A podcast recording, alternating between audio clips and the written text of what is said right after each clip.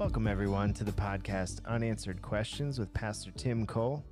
This is a podcast where we talk about tough theological and Christian living questions sent in by people just like you. Our hope is that listening will strengthen your confidence in God's Word, helping you to discern what is pleasing to the Lord. If you have any questions, please send them to questionsforpastortim at gmail.com.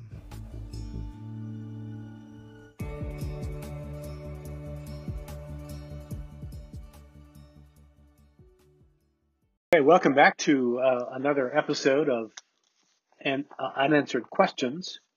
Uh, this is Tim Cole trying to uh, address a pretty difficult question, one that demands a serious and thought out answer. It's not the last answer, it's not the best answer, but it's uh, given from a position that uh, I have adopted and, and, embraced, and it concerns the the alleged problem between the portrait of God in the New Testament, generally in Jesus Christ, and the portrait of God in the Old Testament. There seems to be a discrepancy between God of the Old and the God of the New. It seems to be a contradiction.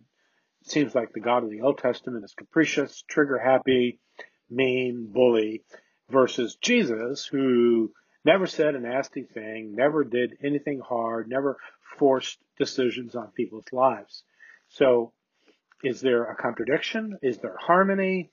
Uh, what's, you know, what's the way to traverse between two icebergs before we sink our ship? And so what I'd like to do first of all is to read from Richard Dawkins' book, The God Delusion. Richard Dawkins is an atheist, well known, and his view of the Old Testament God um, is probably extreme, but at least it represents what goes on in the minds of many people today. He says that the God of the Old Testament is arguably the most unpleasant character in all fiction. Did you get that? He's jealous, he's proud, he's petty, he's unjust, he's unforgiving, he's a control freak, he is vindictive, bloodthirsty, he's an ethnic cleanser, He's homophobic. He's racist. He's genocidal. He's pestilential. He's megalomaniacal. He's fatal masochistic, And he's capriciously malevolent bully. Now that's a, that's a power packed punch there. Uh, these words are echoed by his fellow atheist Charles Templeton, who said the God of the Old Testament is unlike the God believed in most practicing Christians. His justice is, by modern standards, outrageous. He's biased, vindictive, and jealous of his prerogatives. Now, what is it in the Old Testament that elicits such strong language and strong images by men such as Dawkins or Charles Templeton? Does the Old Testament actually paint a picture like that? That's true to what they have to say? Is God a cosmic bully with a hair trigger who is ready to torture us for the end of our lives simply because we neglect a small request that he has given from heaven? Well, the answers that I'd like to suggest to these accusations and these questions are important because we as Christians are quick to tell the world, to tell our friends, to tell our neighbors, to tell our family that there is a God of love who is patient, forgiving, and slow to anger. That does not in any way find sympathy with the description given by Richard Dawkins or Charles Templeton. So what I'd like to do in response to the alleged discrepancy and contradiction is to look at some of the passages in the Old Testament where these references are made, where these acu- accusations are sourced. And I'll give you a list of them right now. We're going to look, for example, at the flood narrative. We're going to look at the instance of Sodom and Gomorrah. We're going to look at also God's commands to deal with the inhabitants of the land of Canaan. They go by the name of the Amorites, the Canaanites, the Perizzites, the Hivites, and the Jebusites. And then the overthrow of Jericho in Joshua chapter 1 and 2 and following. So I'm going to look at four sections of the Old Testament where people are judged and overthrown due to God's direct command. How are we to understand these stories? Uh, the Genesis flood says, God speaking, I am bringing the flood of water upon the earth to destroy all flesh in which is the breath of life from under heaven. Everything that is on the earth will perish. And so it's clear that God himself is the one choosing to cause the death of untold members of men, women, and children. Later, the destruction of Sodom and Gomorrah is depicted in the following words. Then the Lord rained on Sodom and Gomorrah brimstone and fire from the Lord out of heaven, and he overthrew these cities and all the valley and all the inhabitants of the cities that grew on the ground. So people use these two particular passages to charge God with genocide. And then there's a third one. Uh, Israel was to eliminate the people who were living in the land of Canaan. And this is what God says. When the Lord your God brings you into the land where you are entering to possess it and clear away nations before you, then he mentions those seven nations, you shall defeat them. You shall utterly destroy them. Don't make a covenant with them. Show them no favor.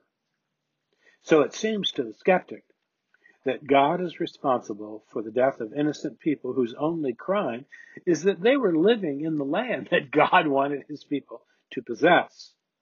So it sounds as if right now the critics have a case. I've given you three examples, one more, and then we'll start interacting with these particular passages.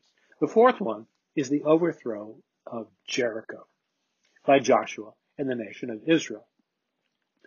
Um, the the Lord told Israel to utterly destroy everything in the city of Jericho men, women, young and old, ox, sheep, and donkey with the edge of the sword. Again, it seems like a merciless uh, involvement of God against innocent people. Um, the Bible then tells us to be like God, and yet page after page after page shows God to be some sort of a mass murderer. Do you feel the contradiction there? Do you feel the tension between those two things? Uh, we could go on. There are other examples, but I've chosen the most extreme. I've chosen the absolute worst to show that I'm serious about this matter. I don't want to dismiss the charge. I don't want to sweep it under the rug. I want to admit that it's there, and I've read the very passages that people have come up with to label or level their charge against God, the God of the Old Testament. And in a minute, I want to go to the New and show you that what happened to these cities is even topped by Jesus uh, in Luke's Gospel. But first, let's go back and even ask the question, uh, is there something below the surface or is there some things about these people that we should know before we jump to conclusions?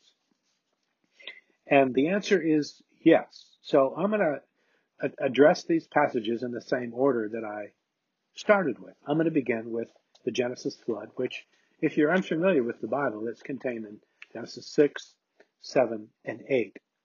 Bible tells us that uh, violence and evil had grown to such proportions that that violence and that evil had literally touched everything and everyone that existed at the time. It says, the Lord saw, this is from Genesis 6, that the evil of mankind was huge, prevalent on the earth, and that every intent of the thoughts of his heart was only evil continually. So the writer is telling us that evil permeated and filled the earth.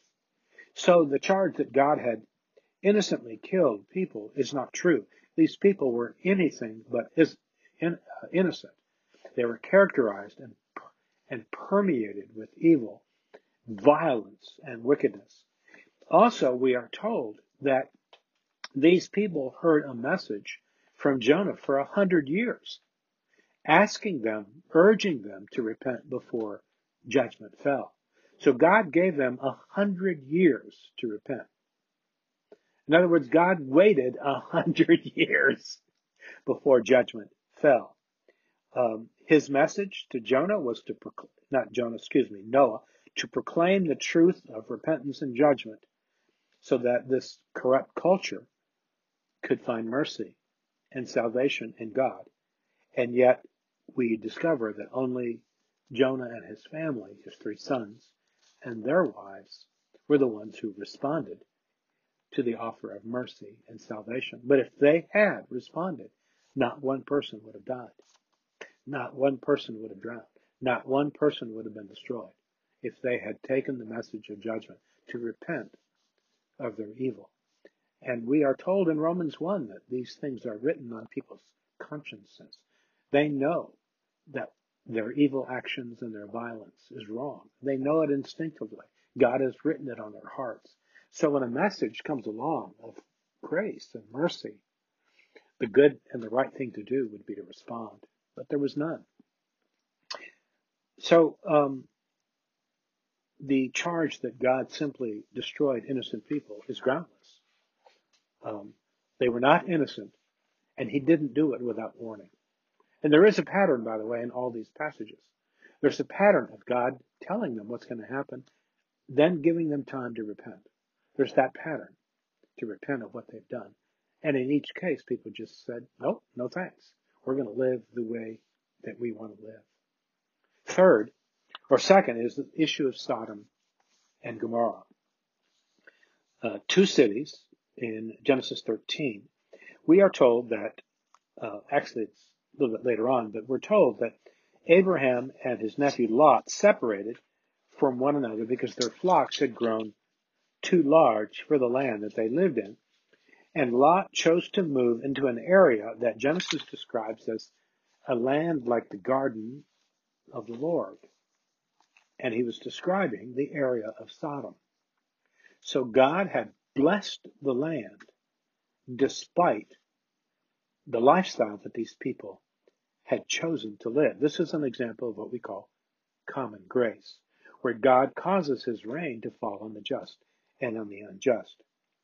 He also provided rescue from harm and from justice through spiritual instruction. We're told, for example, that Abraham rescued Lot from having been taken prisoner of war. And it shows how Melchizedek came out of the king of Sodom and blessed Abraham. It seems plausible that the people of that land had been exposed to by this man called Melchizedek, this priest who lived in Sodom. Perhaps for about 25 years, they had heard the message of God from Melchizedek. So they, even though they lived in a land that was blessed by God and had heard the truth from Melchizedek and were warned that God was about to judge them, they refused. And the depth of their evil is shown when um, the outcry of Sodom and Gomorrah was great, their sin was exceedingly grave, is the, the words from Genesis 18. So um, then finally, we have this discussion between Abram and God in Genesis 19. Would God destroy a city if he could find 50 people in it? And God agreed to salvage the city if he could find 50 people. And you know the story. There's this discussion between Abram and God. And finally, we come down to the bare minimum of 10 people. And even there was not found 10 people in the whole city. Now, so there is no, there was no ground or justification for saying that this city was full of innocent people. God could not even find 10. not even 10 people. And so on the basis of the fact that God could not even find 10 people, that it was then that God decided it was time for them to be judged. So um, God allowed the city to exist for many years with patience. He had blessed them. And yet, uh, in spite of God's blessing of this land for many years, a blessing that is likened to the garden of the Lord, a garden of Eden for Pete's sake, they still chose to remain in their sin. And of course, the legacy of Sodom and Gomorrah is replete with the level of sexual perversion on a level that is virtually unknown elsewhere in the, in the Old Testament. Now, let's look for a third example, the destruction of the Canaanites in the city of Jericho. As you know, Joshua, fought the Battle of Jericho. What happened here? Is this an example of overkill, where even the oxen, the sheep, and the donkeys were eliminated when Israel d- d- destroyed the city? Is there any justification for what God did? Well, the people who lived there, as we know, are called Canaanites because the land was called Canaan. When you live in Canaan, you're called a Canaanite. And these people are descendants of Ham, one of the sons of Noah. And as you know, one of the sons of Noah was cursed. We're not too clear about the nature of the curse, but what is very clear is the nature of the people called the Canaanites. They were involved in incest, cultic prostitution, and child sacrifice.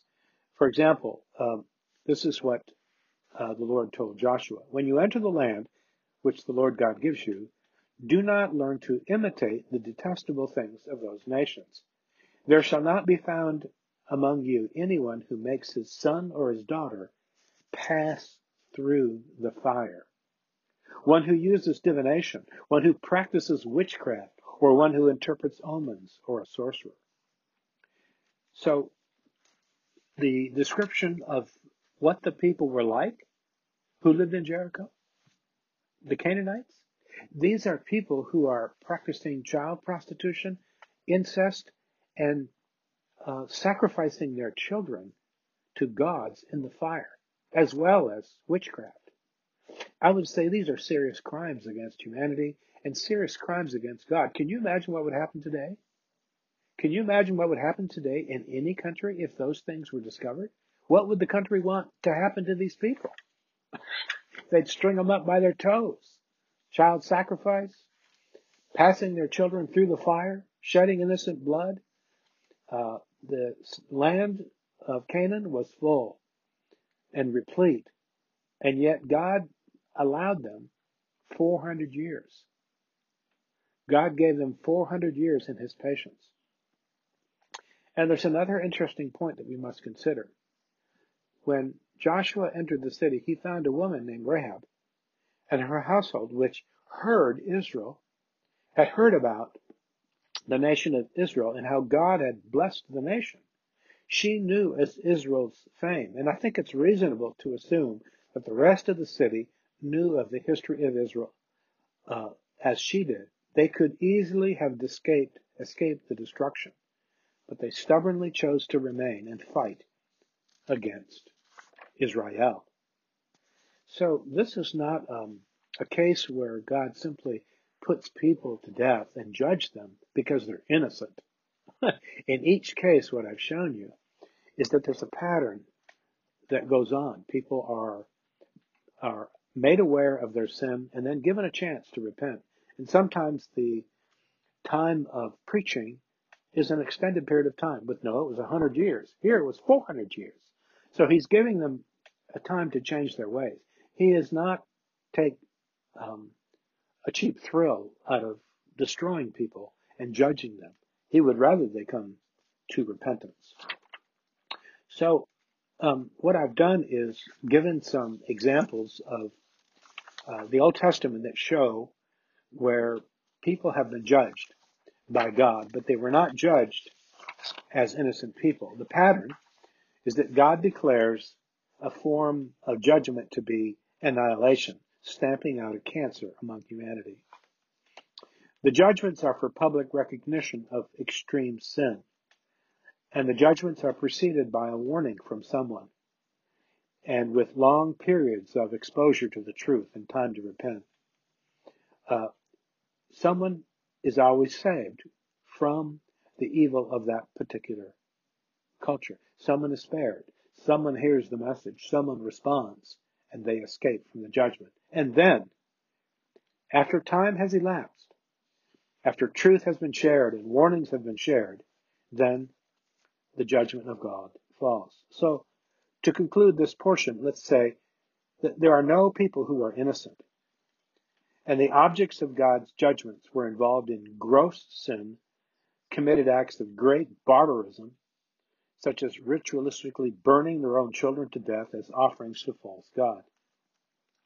And instead of immediate judgment, God gave them time, incredible patience, and waited until the full measure of their deeds were completed. As the scripture says regarding the Amorite people, then in the fourth generation, fourth, they will return here, for the iniquity of the Amorite is not yet complete. So um, now let's think about this portrait of God. This portrait of God that Dawkins has given us, or Templeton has given us, and compare it to the story of the New Testament. One passage is sufficient because I'm getting a little long in here. Uh, didn't mean to go too long, uh, but uh, wanted to give enough passages that are serious and give them time or give enough time to each one to show that uh, there is a case for annihilation, but there's a reason for it. What does the New Testament show us about the picture of God? What's the portrait of God that Jesus gives us? But Jesus um, says some things that are related to what I've just talked about. He says that um, uh, to the people of Capernaum, to the people of a city in first century Israel, he says, uh, when you are when you enter a town and are not welcomed, go into the streets and say, even the dust of the town that sticks to our feet, we wipe against you. We wipe off against you. You can be sure of this: the kingdom of God is near. I tell you, it would be more bearable on that day for Sodom than for that town. Here again, uh, cities in first century Israel saw Jesus. They saw his miracles and heard him preach for a period of years. And when the message is rejected, when the message of Christ and of redemption and forgiveness is rejected, Jesus says the consequence of that rejection is going to be worse than it was for Sodom. So Jesus is telling us that what we saw occur at Sodom in the book of Genesis, where fire and brimstone rained down on the city, it's going to be far worse, according to Jesus, far worse than what happened to Sodom. Then he takes three other cities to task. Uh, I've been to all of them in the, in the nation of Israel. Uh, woe to you, Chorazin. Woe to you, Bethsaida. If the miracles that were performed in you had been performed in Tyre and Sidon, they would have repented long ago sitting in sackcloth and ashes. But it would be more bearable for you, for Tyre and Sidon in the judgment than for you. So Tyre and Sidon are known for being um, godless, materialistic, greedy nations. They lived on the edge of the Mediterranean Sea, were great sea traders, had made a lot of money and picked on Israel. Um, and yet, Jesus says that it will be more bearable on the judgment than the cities in his own town, in his cities in his own land, who heard the truth and yet refused to accept the truth. So what we're hearing is that the judgment we see in the Old Testament is not as bad as the judgment that Jesus calls down on New Testament cities. So compare the warnings of Jesus and the promises of Jesus to what we see in the Old Testament, and it's clear in Luke's gospel that Jesus is not the quote, a person who just doesn't care what people do, uh, walking around the city giving witty sayings and providing interesting parables to everybody. Jesus announced judgment and doom on cities, such as this the world has never seen. One final illustration. He then says, and you, Capernaum. That's where he based his ministry. That's where he moved to, to have his ministry up in Galilee. He says, and you, Capernaum, will you be lifted up to the skies in exaltation? I tell you, no.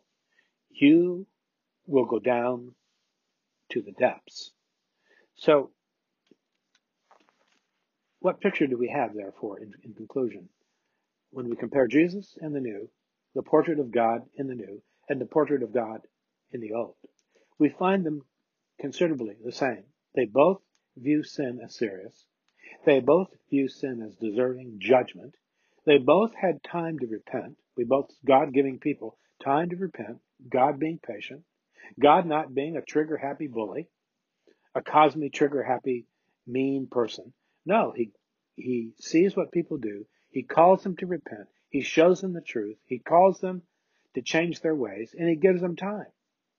And at the end of the day, when people refuse to obey God and refuse to change their evil, anti-human, anti-God ways, the judgment falls. And so it's remarkable that the men who have accused God of being so capricious, they themselves are guilty of not examining the passages of scriptures carefully, but in a cursory way. They themselves have jumped the gun. They're the ones who are trigger happy, rather than the God whom they accuse of being guilty of that. Well, I hope I shed a little bit of light in possibly an area of darkness, a little bit of understanding where there's maybe some misunderstanding. And what I hope I've done is provoked you to study further. Don't take my word for it. Why don't you examine the issues yourself? Study the complete story of, say, Noah's flood, Sodom and Gomorrah, or the people in the land of Canaan. Look carefully, see what happened, get the whole context, and then perhaps you will be better prepared to speak to someone about these questions. Thank you for joining us this episode. And remember to send all your questions to questions for Pastor Tim at gmail.com.